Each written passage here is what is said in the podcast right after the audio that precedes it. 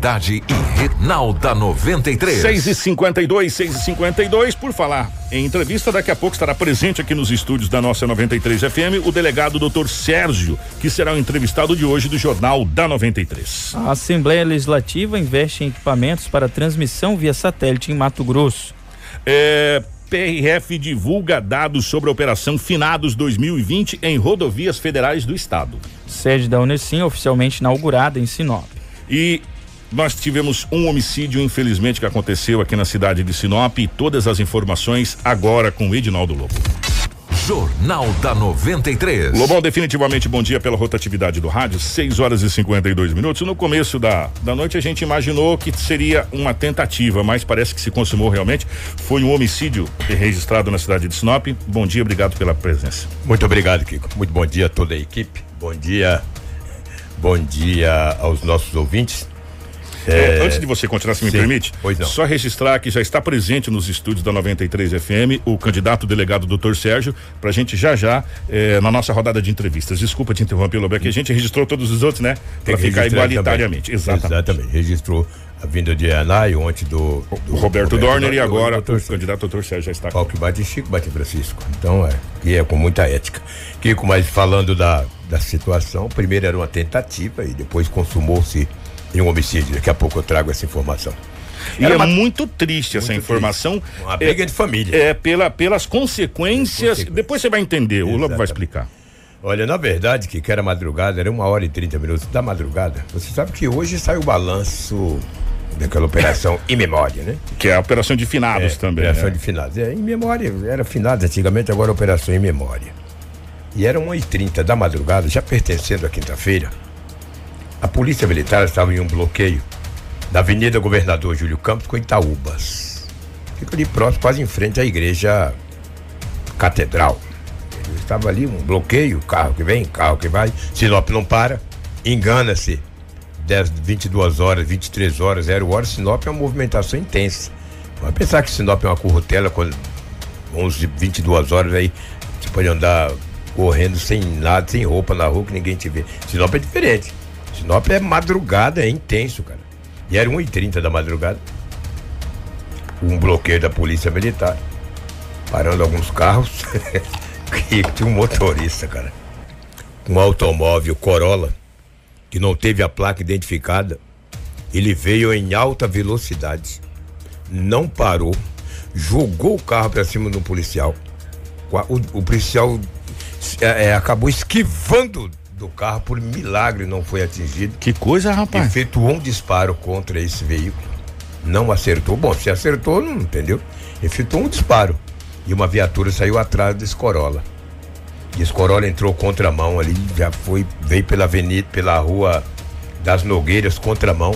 Os policiais contramão falou, ó, tem que tomar cuidado, porque vai contramão, poderia envolver no acidente. Mas o Corolla, meu amigo, o bicho tem.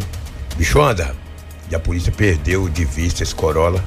E o motorista Corolla sumiu e a polícia não conseguiu é, identificar a placa, né?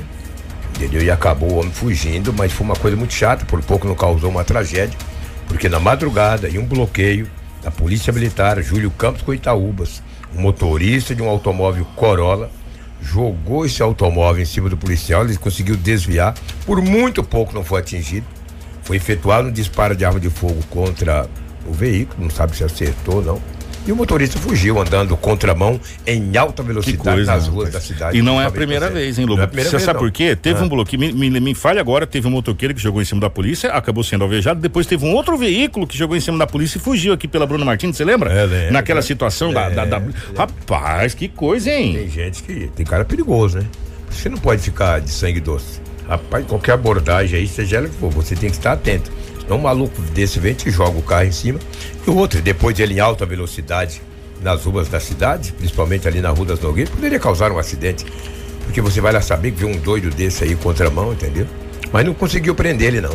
E nem conseguiu identificar também a placa do automóvel. Mas na área central, não sei se tem câmera, né? Se tiver, de repente dá para conseguir a, é, identificar a placa e, consequentemente, punir o condutor desse veículo. Eu considero isso, me desculpa, sou leigo, uma tentativa de homicídio. Eu também. Porque, ah, porque eu estou andando com o carro. eu jogo em cima de você? uma guarnição. É uma guarnição, um cidadão, e eu jogo em cima, eu estou com intenção de matar, pô. Sei lá se eu estou, de repente, louco. Não é, mas sei lá. Como é que eu estou dirigindo Não, um carro? eu penso da mesma é, forma, porque eu... o carro é. Gente, se eu jogar um carro em cima de você, eu tô querendo, no mínimo, te atropelar. Se eu tiver com é, intenção, é, sim. Entendeu? Então, eu também Agora, considero. Se eu, se eu, perco o controle, é outra é, coisa, outra mas situação. eu estou dirigindo. Veja uma guarnição da polícia. Pede para mim parar, eu jogo em cima, eu quero matar, cara. No pior das hipóteses, ferir. Uma lesão corporal, sei lá. Mas a polícia conseguiu prender esse cara. Mas se pega, meu amigo de fé, meu irmão camarada. Ia conversar com ele, entendeu? Mas tudo bem. Ia punir, né? Polícia só pune. Vai lá e a justiça toma as medidas que o caso requer. O que ontem, um jovem que pilotava uma moto, ele tem 22 anos de idade, pilotava uma CG 150. Isso na Avenida André Mais, 9 horas da manhã. Segundo ele, estava indo na Avenida Destino aqui, centro, bairro da Uririve, só para você exemplificar aonde que ele estava indo. De repente, uma senhora de 69 anos de idade cruzou a pista de rolamento, não na faixa de pedestre. O piloto da moto disse que não deu tempo de maneira alguma ele desviar dessa idosa e acabou batendo na senhora, um atropelamento. Os bombeiros foram acionados e encaminharam esta senhora de 69 anos, com alguns ferimentos, para o hospital regional da cidade de Sinop. O motoqueiro parou. Jovem, 22 anos, a PM foi acionada o... e o carro foi guinchado, porque o licenciamento estava atrasado. Aí foi guinchado, o policial falou: olha, se envolveu num acidente, um atropelamento, por mais que a senhora idosa cruzou na frente, mas o documento do veículo está atrasado. Então você que dirige carro, que pilota moto, cuidado com o documento de carro atrasado, porque se você envolver no acidente seu documento do carro estiver atrasado, obviamente que é guinchado. O Lobo posso até falar, inclusive Pode. o secreta do Ciretran, estamos, por incrível que pareça, um, um áudio do secreta falando a respeito do IPVA dos documentos, hum. ele fala justamente isso. É? Que é, é, fica muito mais caro para você depois, caso aconteça de você separado na blitz ou se envolver no acidente. Em, no acidente. É, e nesse fato especificamente, gente, quer dizer, foi um acidente, acidente. Um acidente. acidente. É. Né? Mas infelizmente, como estava atrasado, aí você vai ter que pagar o documento, pagar o guincho, pagar o pátio. olha só, né? E, e, e se envolveu no acidente. Se envolveu no acidente. E, e, e sendo que, inclusive, diga-se de passagem, e, ainda você tem a oportunidade de pagar agora por, devido à pandemia, foi prorrogado todos os prazos, essa coisa toda. Então, às vezes fica muito caro o documento do seu veículo atrasado. Muito Exatamente. caro. Principalmente se você se envolver em no acidente, acidente como é. esse jovem, entendeu? como esse jovem de 22 anos. Ele disse para a polícia: Olha, gente, eu não tive culpa. Estava andando, de repente a senhora cruzou. Agora, tomar cuidado, né? as pessoas de uma certa idade. Cruzar, cuidado, procura cruzar na faixa. Entendeu? Você também que tem sua avó, que tem sua mãe. Sinop é uma rua, uma cidade muito movimentada. As ruas de Sinop têm uma movimentação intensa. Toma cuidado em de repente deixar a sua mãe, a sua avó, o seu avô estar aí andando sozinho nessas, nessas ruas, que é muito perigoso. E você, vovó, vovô, entendeu? toma cuidado, chega na. Mirando a, a rua, dá uma olhada aí, porque senão, vários acidentes em Sinop. A PRF fez apreensões de pessoas com invisível estado de embriaguez. Depois que fez o teste, comprovou. É, olha, nossa, incrível. Embriaguez ao volante, dois jovens com embriaguez ao volante. É um crime, entendeu? Muito terrível. E a polícia está trabalhando duro sobre isso aí, entendeu? PRF, Polícia Militar, as forças de segurança. É tolerância zero para quem dirige embriagado. Para quem dirige e para quem pilota uma moto embriagada. Tolerância zero. E a polícia, nas últimas 24 horas, foram vários BAs, vários boletins de, de, de ocorrências embriaguez ao volante.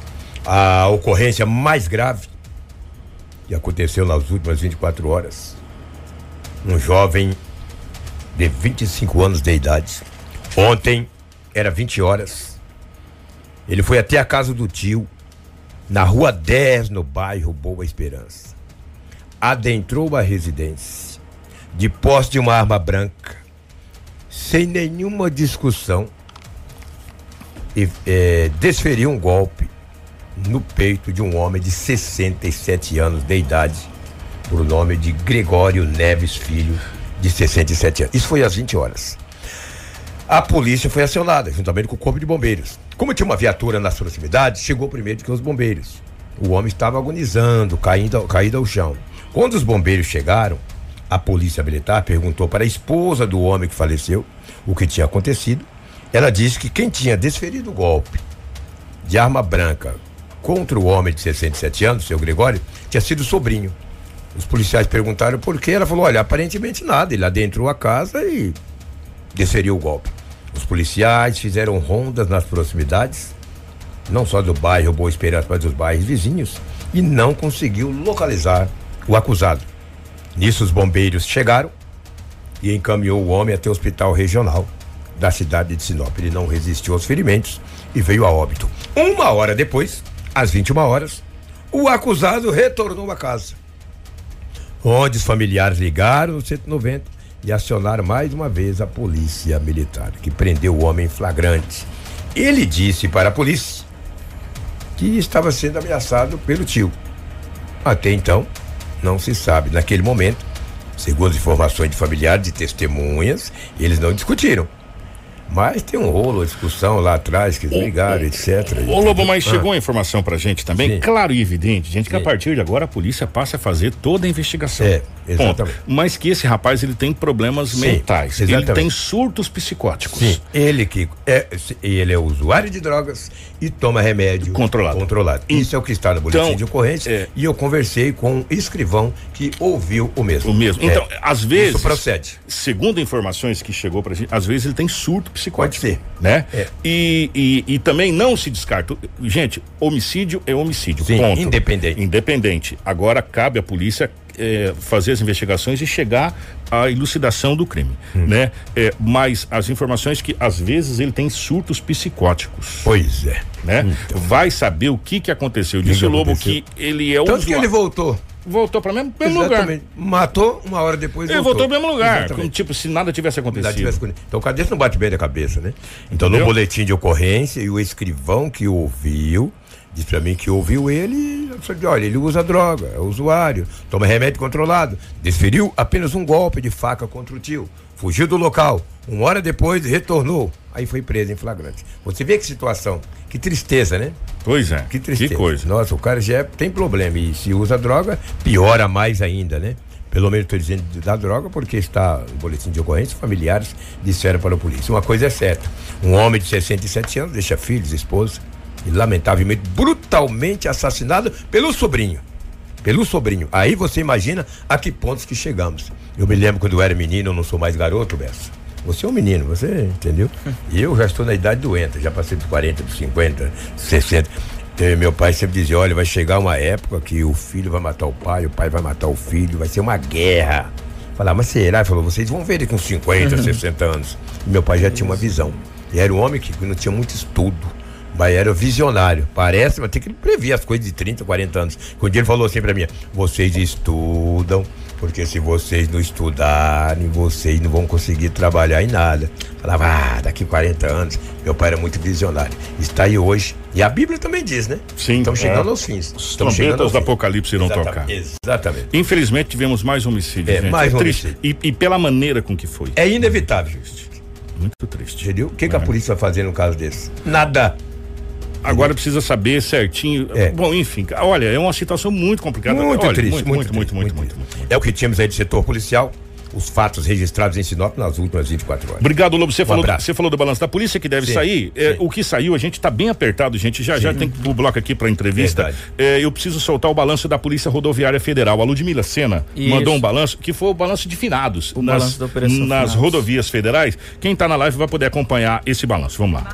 Mais de 3.700 veículos foram fiscalizados e as infrações mais cometidas nesse período foram ultrapassagem indevida, deixar de usar o cinto de segurança, crianças sem dispositivo de retenção, ou seja, sem cadeirinha, e alcoolemia. Nesse caso, 16 pessoas foram detidas pelo crime de trânsito. 29 acidentes foram atendidos e contabilizados 3 óbitos. No que diz respeito ao crime, cinco veículos foram recuperados e mais de 800 quilos de drogas foram retirados de circulação. Ainda foram realizadas palestras de educação para o trânsito com o intuito de conscientizar a população e reduzir o risco de acidentes. Jornal da 93. Ó, 6 horas, 6 horas, 7 horas e 6 minutos. Antes da gente ir pro intervalo, que nós já vamos voltar com a entrevista com o delegado doutor Sérgio. Ô, Marcelo, ontem, coloca para mim, por gentileza, os candidatos a prefeitos de Sinop estiveram presentes na Unesim. O evento foi da ACIS e foi realizado no auditório da Unesim, eh, com a presença dos candidatos a prefeito de Sinop. Parabéns, ACIS. Ah, até pedi desculpa pro Cleito, pedi pro Cleito mandar um áudio para mim aqui, mas infelizmente não vai ter como a gente rodar agora, mas nós vamos compilar, viu, Cleito, pra gente colocar no site. Os candidatos estiveram presentes na Unesim ontem para uma rodada de, de conversa, vamos colocar dessa maneira, né? Para um bate-papo com as associações, onde foram feitas algumas indagações e perguntas aos candidatos que lá estiveram presentes na sede da Unesim é, aqui na cidade de Sinop. É, parabéns a CES, parabéns à Unesim é, por esse bate-papo com os candidatos a prefeito que lá estiveram ontem. essa por volta de umas 5 e, e, meia da tarde já estava bem lotado lá. foi ontem no final da tarde, início de noite, lá na Unesim, essa, esse encontro com todos os candidatos a prefeitos. E o que chama atenção e deixa a gente muito feliz é que as entidades, as associações, enfim, tá todo mundo conversando e tirando as suas conclusões. E é isso que a 93 tenta proporcionar para você também nessa rodada de, de bate-papo com os candidatos, para que você possa conhecer um pouco mais cada candidato e o plano de governo do mesmo. Vamos fazer o seguinte. Rômulo, não dá mais tempo, nós estamos bem apertados. Sete horas, oito minutos, nós vamos para o intervalo. Nós vamos deixar o secreta para amanhã para a gente falar a respeito da questão dos documentos, tá bom, gente? Então, 7 e 8, a gente já retorna com o nosso Jornal da 93, com o nosso entrevistado de hoje, o delegado doutor Sérgio, aqui na 93 FM. 7 e 8. Informação com credibilidade e responsabilidade. Jornal da 93. 7 horas e 16 minutos, 7 e 16 estamos de volta com o nosso Jornal da 93. Hoje, quinta-feira, dia 5 de novembro de 2020. Ontem esteve presente nos estúdios da 93 o candidato Roberto Dorme. Hoje é a vez do candidato delegado doutor Sérgio para a gente bater um papo. Antes da gente conversar com o doutor Sérgio, primeiro lembrar algumas regras para o, o doutor Sérgio candidato. Primeiro, eh, não será permitido qualquer tipo de ataque a qualquer candidato ou qualquer coligação ou qualquer campanha. Caso acontecendo, nós iremos cortar o microfone e retomar a linha de raciocínio para que isso não aconteça. Eh, as perguntas serão sorteadas pelo candidato, como está sendo feito com todos os candidatos aqui eh, presentes eh, na nossa rodada de entrevistas. E para você que está acompanhando, existem algumas coisas que estão fora da nossa capacidade de, de resolver. Como, por exemplo, picos de internet. Como nós estamos com a nossa live e as imagens são geradas em HD dos estúdios da 93 FM em alta definição, muitas das vezes a conexão fica lenta e simplesmente cai e depois ela retorna. É, então está fora da nossa capacidade essa questão técnica que diz respeito às operadoras de internet, não a Rádio 93 FM. Mas, lembrando a todas as coligações que os, as entrevistas são gravadas e depois são postadas na íntegra no YouTube, onde você pode ter acesso, independente se caso de algum problema na live ou não. E uma outra situação. Qualquer comentário na nossa live não é de responsabilidade da 93 FM. A responsabilidade é de quem comentar não será deletado, não será apagado pela equipe da 93 FM e será, é, continuará é, com a responsabilidade de quem fez o comentário, ok? Marcelo, 30 minutos na tela para a gente começar o nosso bate-papo com o candidato Dr. Sérgio. Doutor Sérgio, primeiramente, bom dia. É um prazer e uma honra recebê-lo aqui nos estúdios da 93 FM. É, bom dia, Kiko. É um prazer estar com vocês aqui e poder conversar com vocês, debater os problemas e as soluções para a nossa cidade. Sou fã do seu programa, sempre assisto que quando estou no carro, geralmente ouço e vejo como você trata com naturalidade, até com empatia, temas sérios, transformando temas que às vezes são muito pesados, como alguns que acontecem na seara criminal, em coisas leves que as pessoas ouvem com tranquilidade. Então, é para mim é uma honra estar com vocês aqui, poder falar com todos os cidadãos de Sinop é, sobre os temas que afligem nossa cidade. Em nome da nossa equipe, obrigado. Eu queria que o senhor explicasse para a população quem é o Dr. Sérgio Ribeiro. Delegado Sérgio Ribeiro é um, um, um cidadão oriundo filho de uma professora que criou quatro filhos sozinha, uma mulher muito batalhadora, de quem eu tenho orgulho, que passou a vida toda na, na escola pública, que fez, estudou a, o primário na escola pública, o segundo grau na escola pública, é, faculdade, na faculdade pública e que foi produto do poder público. Hoje eu sou delegado de polícia, oriundo de uma, de uma família muito humilde e que cheguei à posição que estou hoje graças à oportunidade que a mim foi dada através do poder público, das escolas, das faculdades públicas. E por isso que eu quero, como prefeito de Sinop, dar oportunidade para todos os cidadãos de Sinop para que eles consigam, Kiko, realizar os seus sonhos. Assim como eu consegui chegar na profissão que eu amo, que eu trabalho, vou me aposentar como delegado de polícia, sou um homem sério, um homem íntegro, um homem honesto e por isso estou me dispondo a ser candidato a prefeito, a administrar o nosso município por quatro anos. Estou aqui para honrar os nossos cidadãos, fazendo a melhor gestão que nós vamos ter nos próximos quatro anos. O meu objetivo, Kiko, é fazer a melhor administração que Sinop já teve, fazendo com que os recursos públicos cheguem a, a, na ponta onde eles são necessários, na saúde pública, na educação e na segurança e em todos os setores. Se sente preparado para ser prefeito? Você está pronto na sua visão? Eu estou muito preparado, Kiko. Eu, primeiro, eu sou formado em direito, é, estudei, me preparei, olhei os exemplos de todas as melhores propostas, os melhores exemplos das cidades do Brasil e do mundo. As nossas propostas foram construídas com exemplos das cidades mais desenvolvidas do nosso país. Então, nós precisamos melhorar a educação. Eu vou falar lá sobre, por exemplo, sobre a escola em tempo integral. Vamos falar de infraestrutura, eu sei como fazer. Eu me preparei às vezes, Kiko, nós não temos é, oportunidade de estar ou visitar todas as cidades do mundo.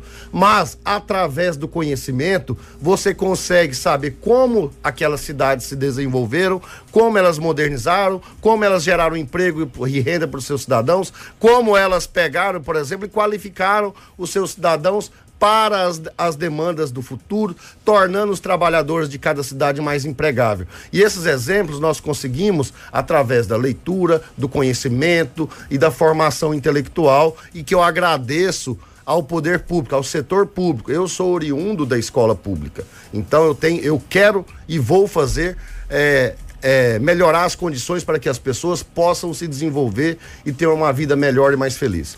Candidato, a primeira pergunta eu queria que o senhor tirasse aqui da nossa caixinha, por gentileza. Tá aqui, Kikão. Vamos lá então para a primeira pergunta.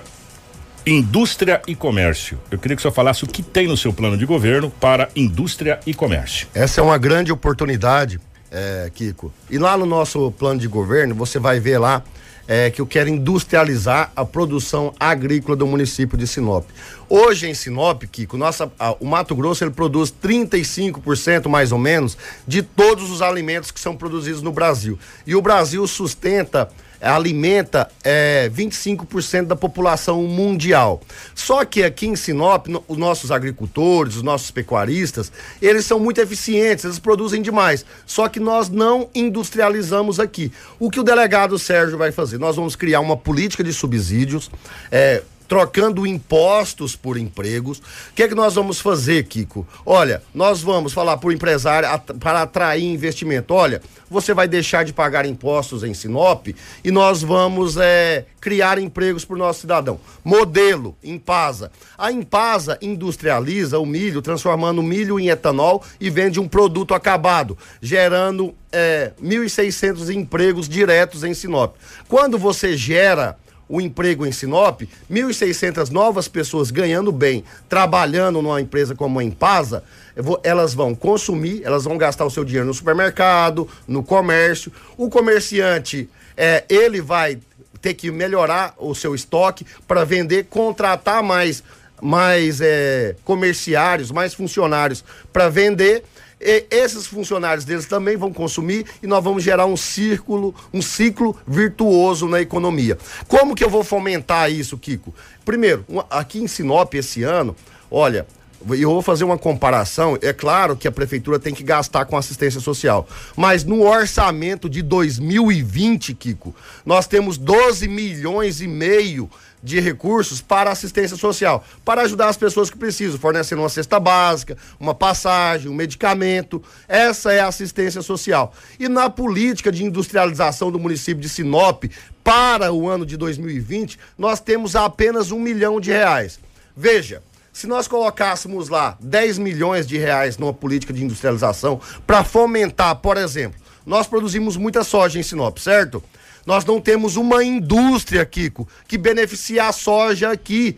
Então, veja, se nós pegarmos é, e colocarmos lá uma, uma, fizermos uma política de subsídio para a empresa se instalar aqui, nós vamos produzir em Sinop o óleo de soja, o leite de soja, a carne de soja e os derivados da soja. De outro lado, o algodão, nós produzimos o algodão e exportamos em natura. Aí nós estamos gerando emprego, Kiko, na Europa, nós estamos gerando emprego na China, quando nós poderíamos gerar esses empregos aqui no município de Sinop através de uma política de subsídio, trocando impostos por empregos para os nossos cidadãos. E o prefeito tem um papel fundamental na atração de novas empresas para o município de Sinop. Aí, Kiko, eu quero dizer para você, apresentar bem, se ele não for um reflexo bom da nossa cidade, você imaginou se você passar uma imagem de incompetência para um, empresa, um grande empresário que quer instalar aqui uma indústria de beneficiamento de algodão para produzir o tecido aqui e a gente exportar o tecido e não a fibra. É, ele vai conversar com o prefeito e falar, pô, mas se o prefeito é tão incompetente assim, imagina os cidadãos. Então, por isso que eu quero dizer para o eleitor, ele tem uma responsabilidade, o eleitor tem uma responsabilidade muito grande na escolha do administrador. Sabe por quê? Porque é o administrador que vai gerar um emprego para o cidadão, esse administrador, é, ele vai ser um reflexo da nossa sociedade. E nós temos que vender competência, eficiência, prosperidade. Ô, doutor, é, eu vou fazer uma pergunta, por quê? É, se refere em cima de, desse tema. É, o senhor está pregando igualitariedade no poder público. É, trazer novas empresas tirando impostos para gerar emprego, ao mesmo tempo o senhor não está penalizando as empresas que estão em Sinop já há muito tempo, que geram mais de dois mil empregos? Eu, é... a igua... Eh, eh, pegar a igualitariedade, essas empresas também não teriam o mesmo direito? Boa. Eu poderia citar vários nomes aqui, enfim. Boa, boa, boa, Kiko. Até foi um programa eleitoral meu que foi no, para o ar na última semana. E eu disse lá no programa eleitoral o seguinte: a, as políticas de industrialização e as políticas de fomento, tanto do comércio como da indústria no município de Sinop, elas buscam apenas a atração de novas empresas. Mas, se você olhar no que eu disse, eu disse: olha, vamos trocar, dar, oferecer para os, os, empresários que já estão instalados aqui há 20 anos, descontos no IPTU, desconto no ISS para aqueles que empregarem mais. Então, veja, nós não podemos é, criar uma política apenas para as novas empresas. Nós, por exemplo, vou dar um exemplo claro aqui. Nós temos aqui uma uma, um Machado, uma empresa que começou aqui com a vendinha de esquina, com poucos empregos. Por que, que eu não posso valorizar as, os empresários locais trocando, oferecendo descontos no IPTU e no ISSQN para aqueles empresários que estão estabelecidos, para aqueles que gerarem mais. Quanto maior a geração de emprego, é maior o desconto. É óbvio que a prefeitura não pode abrir mão de toda a sua arrecadação. Mas, como, você lembra que no, no começo eu disse aqui, gerar uma política de industrialização? Eu disse para você que a prefeitura gasta na assistência do, social 12 milhões e meio. É como se a prefeitura dissesse se quisesse manter as pessoas sempre dependentes é, entes da prefeitura, fornecendo alimentação, fornecendo isso. Nós não somos contra a assistência social, só que nós queremos gerar emprego aqui. Por exemplo, no começo de Sinop foram os madeireiros que geraram emprego aqui, industrializando a madeira. E geram até hoje muitos bons empregos. Nós vamos criar, por exemplo, um distrito industrial madeireiro para que, para, primeiro, é, possibilitar a expansão desse setor. É, Estima-se, Kiko, que, por exemplo, se você fizer o manejo adequado da floresta amazônica, e aqui da nossa região, nós estamos na região do bioma amazônico, você não precisa, é, você não vai ter dano ambiental, você vai conseguir fornecer madeira para o mercado do Brasil durante anos e anos, sem destruir o meio ambiente, apenas com o manejo correto dos recursos públicos. Então, Kiko, nós temos experiência, sabe por que, é tão difícil administrar coisa pública, Kiko? É tão difícil administrar coisa pública que não é igual uma empresa privada. Na, no setor público, você obedece leis, como, por exemplo, um princípio da coisa, princípio da estrita legalidade. Você só pode fazer aquilo que está previsto na lei. Então, se o prefeito for comprar alguma coisa, se ele for dar um desconto de imposto, tem que estar tá previsto na lei. Então, você, não adianta, às vezes, às vezes você pega um empresário, vamos dar um exemplo. Às vezes o gestor, igual, nós tivemos, nós estamos saindo de uma gestão atual. Às vezes a avaliação foi negativa porque a pessoa não tinha experiência na coisa pública.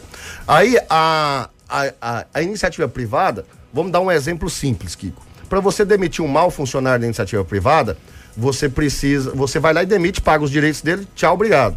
No setor público, você precisa de liderança para fazer a, os funcionários trabalharem. E para você punir um servidor público, por exemplo, você precisa de um processo administrativo com ampla, ampla defesa e contraditório. Não é a minha vontade. E sabe, e eu sou defensor da da faltou a palavra do concurso, do concurso, do concurso da estabilidade. Sabe para que que tem estabilidade, Kiko? É por exemplo, digamos que entre um político desonesto e você vai lá comprar medicamento e o cara queira entregar para a prefeitura medicamento vencido.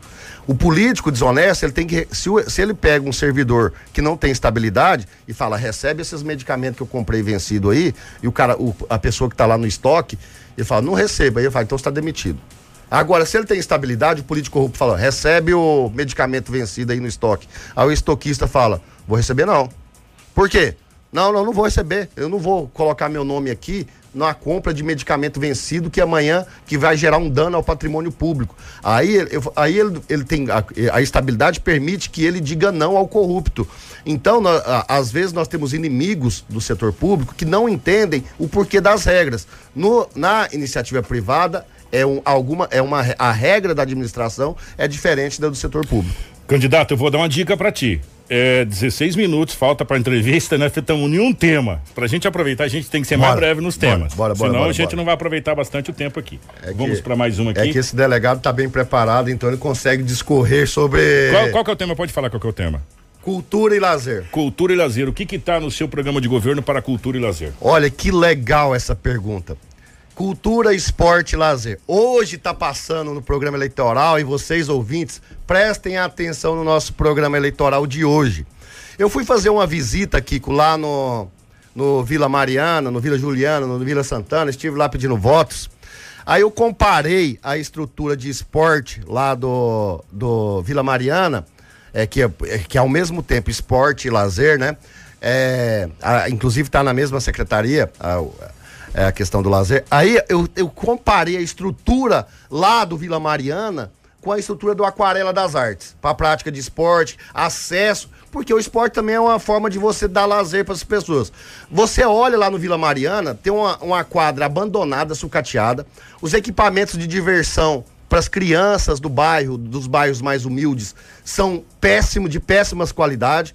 Então, por exemplo, eu vou construir de um lado para o lazer quadras de esportes aquele modelo do aquarela das artes nós vamos fazer em todos os todos os bairros vamos para cultura? Nós temos vários artistas aqui em Sinop que por exemplo não não receberam uma ajuda da prefeitura agora na época da pandemia, quando os artistas, contra os cantores, os músicos, ficaram sem ter evento para fazer nós não, tamo, nós não tínhamos eventos e o, os caras estão passando fome. O que, é que nós precisamos fazer? Valorizar a cultura local. Vender, e, é, por exemplo, nós somos, nós somos oriundos é, de uma experiência que começou no extrativismo vegetal, na, na madeireira. Vamos valorizar a nossa história, a nossa cultura. Nós começamos com os madeireiros, vamos pegar, fazer, é, contar a história daqueles pioneiros que estavam aqui, para falar: olha, o cara veio para cá que era só uma floresta, hoje ele ele criou uma madeireira, criou empregos, hoje ele já está no agronegócio, ele continua na madeira. Vamos contar é, as histórias que a cultura é isso, contar as histórias das pessoas que estão aqui Olha, nós não podemos valorizar. Sabe o que me, me entristece, que me, um dos motivos que me fez vir para a atividade política? O jovem hoje, ele está se espelhando, alguma parte dos jovens, ele está se espelhando no criminoso, no traficante. Ele às vezes vê como exemplo de sucesso na vida aquele traficante que tem um carro bom, aquele traficante que está lá no bairro dele e não trabalha, e o pai dele sua pra caramba para ganhar um salário. Nós, nós precisamos começar a contar essas histórias do empreendedorismo em Sinop, valorizar o músico, criar uma política para que o nosso músico se desenvolva, que ele grave um CD, que, ele, que, os nossos, é, é, que os nossos artistas, os nossos atores possam se desenvolver e ter sucesso, porque no fundo, se o sinopense, seja em qual área for, ele se desenvolver, Kiko, ele vai investir o produto do seu trabalho aqui no nosso município, gerando riqueza e renda aqui. O secretário, eu, eu, tenho que perguntar, não tem jeito, eu não aguento, eu me coço. Não é meio utópico o senhor querer comparar, por exemplo, a estrutura de esporte do Vila Mariana, Juliana, com o do Aquarela, que é um bairro planejado, onde os moradores pagam o condomínio para que aquilo possa ser feito e já foi entregue pela loteadora é, para os moradores, um, aquele setor de esportes ali, que, que, é chamado de orla, essa coisa, Sim. nesse sentido? É, não é utópico não, Kiko. Olha, quando você vai fazer um bairro aqui em Sinop, e o Aquarela das Artes é um bairro aberto. As, as, você, não sei se você já foi lá no Aquarela das Sim, Artes. várias vezes. No final de semana. As pessoas, as pessoas dos demais bairros se dirigem ao Aquarela para se divertir, para jogar um vôlei, para jogar um basquete, para jogar um futebol. A criança para brincar naqueles aparelhos que eu mesmo já levei a minha filha é, esses dias para ela brincar lá naquela naquela tem uns aparelhos de brinquedos mesmo para criança. Aí ela se divertindo ali, eu fiquei feliz.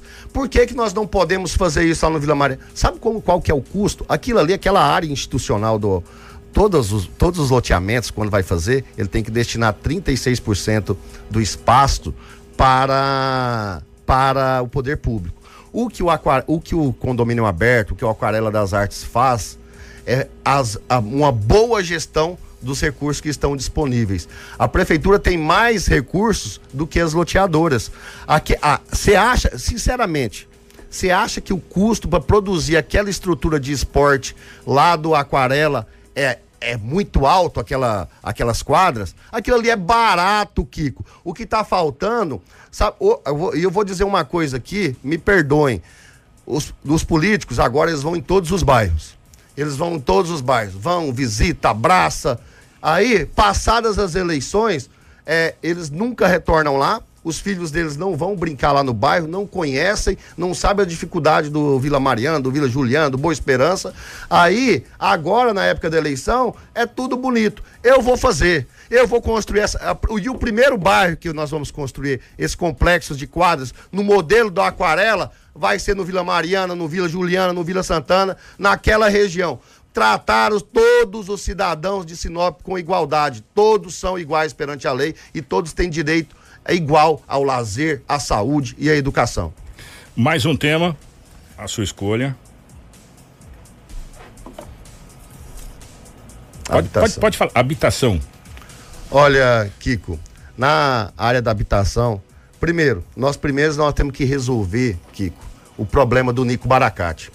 1.400 apartamentos construídos e terminados e que não foram entregues para a população por incompetência dos gestores. Cara, é um absurdo que você constru... você gaste o dinheiro público e ali, vamos, vamos bater a real?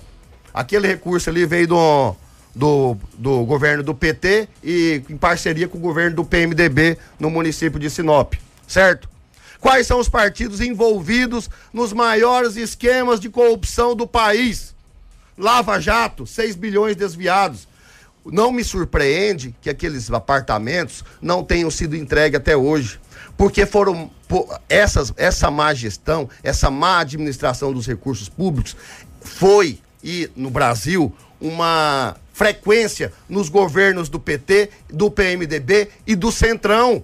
Sabe por que, que nós votamos no Bolsonaro? É por, por causa desses descasos aí. Se você investigar direitinho ali, como que você vai construir 1.400 apartamentos, Kiko, e você não tem um projeto de saneamento básico para ligar água, para ligar esgoto?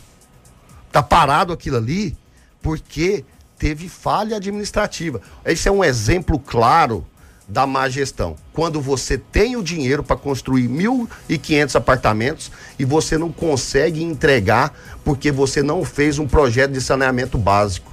Quer dizer, você construiu os apartamentos, aí tem pessoas sem casa para morar e os apartamentos construídos ali. Isso aí é o exemplo clássico da má gestão dos recursos públicos.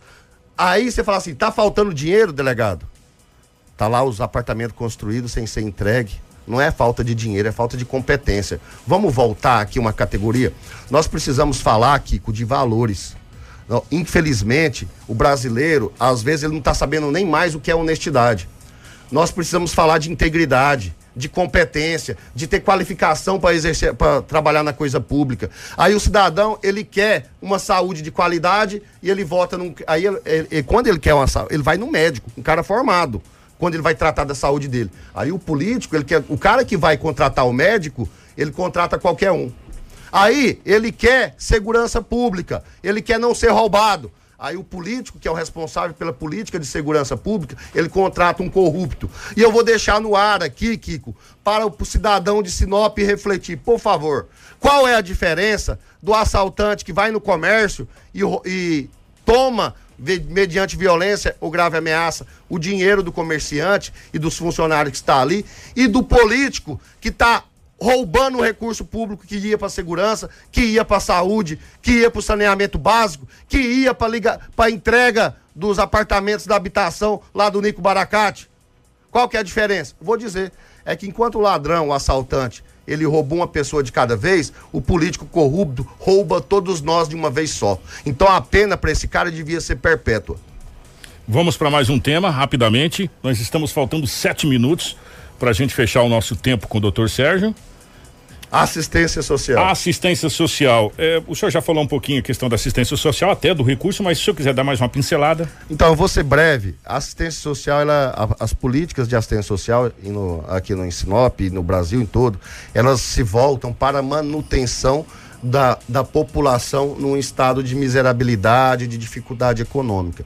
Nós queremos libertar o cidadão da necessidade dele ser sustentado pela prefeitura, pelo governo do estado, pelo governo federal. Como fazer isso? Primeiro, enquanto ele estiver ali necessitando, enquanto ele estiver desempregado e precisando de uma cesta básica, precisando de um atendimento médico, precisando de tantas outras coisas, nós vamos fornecer. Mas isso tem que ser por tempo determinado. E por que, que eu estou falando lá, Kiko, de criar uma política de industrialização? Por exemplo, eu estive visitando as madeireiras de Sinop e, por incrível que pareça, estava na madeireira ali do, do Carlito esses dias. Ele falou, de, delegado, aqui no, o menor salário que nós pagamos aqui é R$ 2.500. 80% da população brasileira ganha no máximo um salário mínimo. Um salário mínimo. Uma indústria que seja do, a madeireira, né, como no caso do Carlito, que tem 36 funcionários, o, o, trabalhador que ganha menos lá ganha R$ 2.500. Se a gente investe numa política de industrialização, você gera emprego para o cidadão de Sinop, você gera renda, ele vai ganhar melhor, vai ter dignidade, vai ter, vai prosperar, vai ter uma vida melhor, qualidade de vida, e ele não precisará, por exemplo, de depender do, da prefeitura, que é até uma humilhação. O cara, o cara, você acha que o pai de família ele quer depender da prefeitura de ganhar uma cesta básica, de, de, de, de ganhar o seu meio de vida. Ele não, ele quer dignidade, ele quer é, ele quer ter trabalho, ele quer sustentar a sua família. Eu preciso emendar uma pergunta. Mas para você tirar a pessoa dessa situação de vulnerabilidade, como o senhor mesmo colocou na questão do assistencialismo, da assistência social, eh, você não precisa ter uma coisa chamada qualificação profissional para, para que essa pessoa consiga sair dessa vulnerabilidade que o senhor está colocando também, aí? Kiko, também. Ah, o, que, o que você. Olha como que é a deixa. Por isso que é ser um cara inteligente pra caramba. Por isso que é tão bom conversar com pessoas. É, por isso que é bom conversar com pessoas inteligentes. Digo. Olha, você sabia, Kiko, que nos próximos anos é, nós a maior dificuldade dos governos, seja estadual, federal ou municipal, e não vai ser diferente do município de Sinop, vai ser a geração de emprego? Sabe por quê? O que você falou tem, muito, tem muita verdade nisso. E tá lá no nosso programa de governo criar um programa de capacitação continuada, não só formar os jovens para o mercado de trabalho, mas recapacitar a, os cidadãos que já estão. Tá vindo aí uma tecnologia que, que chama ela é oriunda do Big Data, esse tratamento é, grandioso de dados que possibilitou a criação da inteligência artificial que, por exemplo, estima-se nos Estados Unidos que nos próximos 10 anos, 50% da população perca os seus empregos para uma máquina inteligente. Dá um exemplo. No Japão, advogados são minoria, porque a, a na hora de peticionar, é, o, o, o, cidadão acessa o site ali e muitas vezes ele coloca a situação dele já lá no, no, no computador e já sai mais ou menos uma o, o caso dele enquadrado na lei e com os direitos que ele vai ter. Usando a jurisprudência. É, então deixa eu dizer para você, Kiko, capacitar o nosso cidadão Tá, tem no nosso projeto de governo lá a capacitação continuada dos trabalhadores, não só do jovem, mas daqueles que já estão no mercado de trabalho. Isso daí, Kiko, produz o que você, o que você disse aí, traduzindo em termos técnicos, é empregabilidade do cidadão. Nós temos que tornar os nossos cidadãos empregáveis. É, nós temos três minutos, como o senhor sorteou todos os temas até agora, eu vou deixar um tema livre para que você comente agora. Eu, é, eu quero dizer para o cidadão que o delegado Sérgio, ele está preparado para gerir a, a, prefeitura de Sinop. E o tema que eu tenho falado muito, Kiko, da escola em tempo integral. Vocês acompanham aqui no programa do Kiko e a audiência que todo dia o, o, o Edinaldo Lobo vai na delegacia e ele trata de criminalidade. É roubo, é furto, é violência, é estupro, é assassinato. Por que, que eu estou defendendo tanto a escola em tempo integral? Porque ela rompe o ciclo da criminalidade. Primeiro, você, num período, Kiko, a criança chega às 6 horas da. O pai vai trabalhar das 7 às 18 horas, ou das 7 às 17, por exemplo. Ele deixa o filho na escola, o filho recebe uma alimentação, um café da manhã, a, é, ele entra no primeiro período, no primeiro turno, para fazer as disciplinas curriculares que estão é, previstas no MEC, português, matemática, história, geografia, ciências. E no segundo turno, ele vai receber uma formação em música, em teatro, vai praticar um esporte, vai jogar um futebol, um vôlei, um basquete, e nós queremos inserir também nessa formação no segundo turno uma formação em tecnologia da informação. Sabe por quê? Porque essa, essa escola em tempo integral ela forma melhor os cidadãos, os jovens, de um lado, e de outro lado, Kiko, ela protege o jovem da influência do traficante, pro, protege a criança e o adolescente do pedófilo. E eu tenho dito, há menos de três anos, eu prendi, prendi lá um cidadão, lá no Vila Mariana, ou, por exemplo, que estuprava uma menina de 10 anos. Ele, e, a, a, a mãe trabalhava e, e, a, e a criança ficava com a avó na casa ali. E aí, como é, é pré-adolescente, é difícil controlar. E, a, e, um, e um avô, uma avó, ele já está numa fase da vida que tem mais dificuldade de controlar os adolescentes. Que, que, esse, que, que esse estuprador fez? Ele pegou, começou a dar 10 reais para aquela criança, ganhou a confiança da criança, Kiko. E mesmo ele sendo defi tendo deficiência visual, ele estuprou uma menina de 10 anos. Por que, que eu defendo tanto a escola em tempo integral? Porque de um lado você vai capacitar e de outro os pais terão a certeza que os seus filhos estarão protegidos dos bandidos, dos pedófilos. Eu tenho 50 segundos, mas eu tenho que fazer essa pergunta. Sinop tem 18 mil alunos.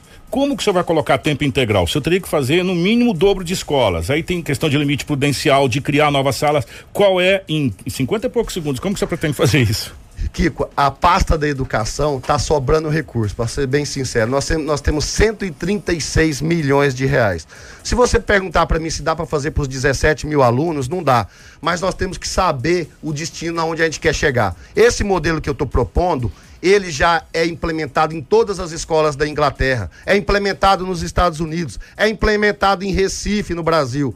Então, eu quero dizer para você que nós vamos começar nos bairros que mais precisam, nos bairros onde o criminoso tem mais acesso às crianças. Vamos começar com mil crianças? Então vamos começar com mil crianças e, a, e vamos andando gradativamente até atingir 100%. Candidato, terminamos aqui a nossa rodada de perguntas. Eu queria que você olhasse aqui, ficou vários temas aqui abordados, que infelizmente não dá tempo. 30 minutos parece muito tempo, mas quando a gente começa a conversar, se encolhe e, e se transforma num tempo pequeno. É, o senhor, com a tela de dois minutos agora, Marcelo, eu vou deixar dois minutos para que o senhor faça as suas considerações finais e de antemão boa sorte. Quero agradecer a todos as pessoas de Sinop e quero fazer um pedido para você, sinopense. Analise com muito cuidado é, os candidatos a prefeito. Vá lá no site do TSE, pegue o plano de governo de cada candidato. Eu postei o meu no Facebook, tá lá com todas as minhas propostas. É claro que o meu plano de governo ele ainda tem algumas omissões que nós precisamos é, aprimorá-lo cotidianamente. Mas vá lá, analise. Olha, essa pandemia serviu para mostrar uma coisa para nós: o quão as, as gestões dos últimos 20 anos de Sinop foram incompetentes. Sabe por quê, Kiko? Nós, nós chegamos no meio de uma pandemia, uma cidade com 150 mil habitantes, com 20 leitos de UTI para atender 150 mil habitantes.